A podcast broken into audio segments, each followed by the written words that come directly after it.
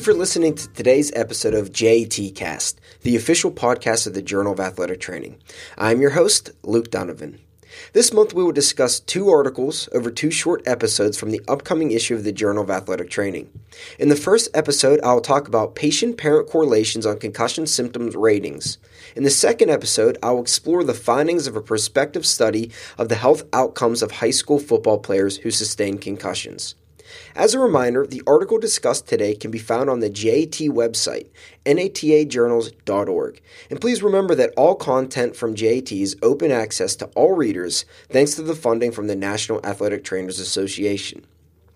The title of the first article is Concussion Symptom Rating Correlation Between Pediatric Patients and Their Parents, authored by Dr. Tatiana Patsimas and colleagues from the University of Colorado School of Medicine and Children's Hospital, Colorado. Let's survey the scene. Within the United States, nearly 2 million sport or recreationally related concussions occur in children and adolescents annually. Diagnosis and treatment of concussions rely heavily on self reported symptoms. As such, when working with children and adolescent patients, the parental involvement is imperative. Parents have the ability to monitor symptoms on an ongoing basis outside the clinical setting. Also, children's knowledge of concussions and the accompanying symptoms has been shown to be influenced by their respective parents' attitudes and knowledge.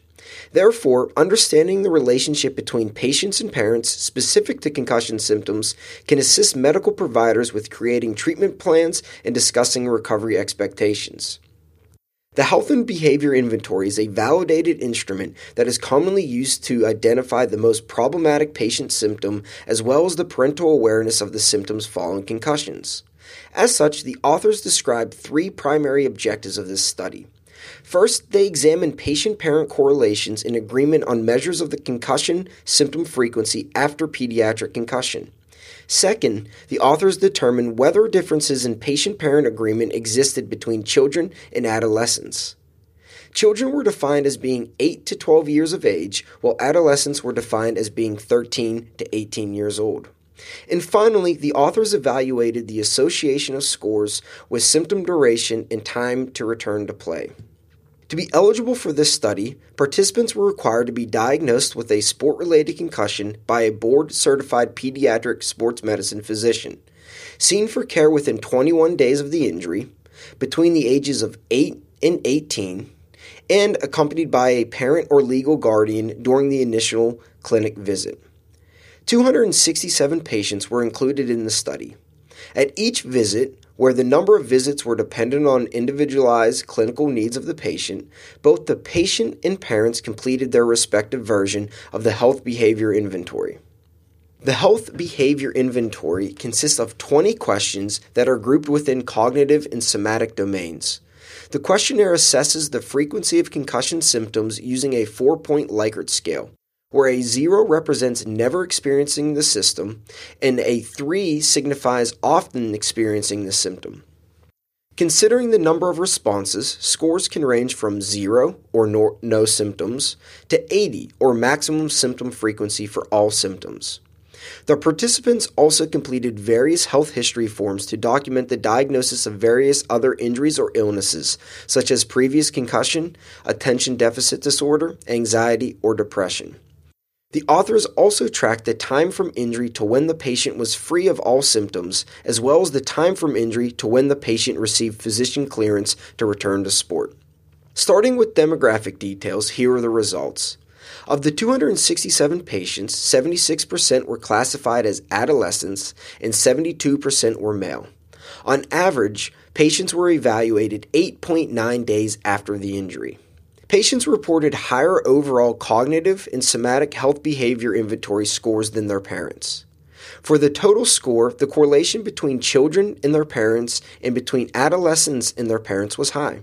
However, patient parent ratings correlations were higher for the child age group than the adolescent age group.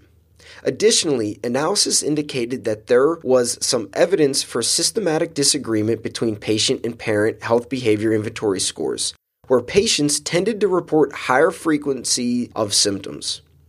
When patient groups were combined, patient scores obtained at the initial post injury evaluation were associated with symptom resolution time and return to play time. but parent ratings in these domains were not. The high correlation between patients and their parents on measures of concussion symptom frequency shows the clinical value of including parental perspectives when assessing pediatric patients with concussions. Although the authors reported high correlations between patients and parents, it is important to note the following. 1. Large discrepancies in reporting symptom frequency between some patients and parents did exist.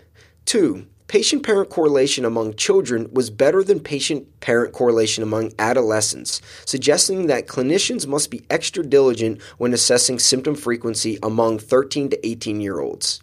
And three, only health behavior inventory scores of the patients were associated with time being symptom free and time to return to sport. Being aware of both the high associations and discrepancies in patient parent reporting will aid clinicians with setting expectations for both patients and parents. Continued patient and parent education about sport related concussions may continue to improve patient parent reporting agreement. Well, that is it for today's JAT cast. Please remember to rate and subscribe to the podcast, which is available on iTunes, Google Play, Spotify, YouTube, and Stitcher. You can find out more information about upcoming podcasts and other JAT events on our Twitter, Facebook, and Instagram accounts at JAT underscore NATA. Thank you for listening and keep a lookout for our next JAT cast episode.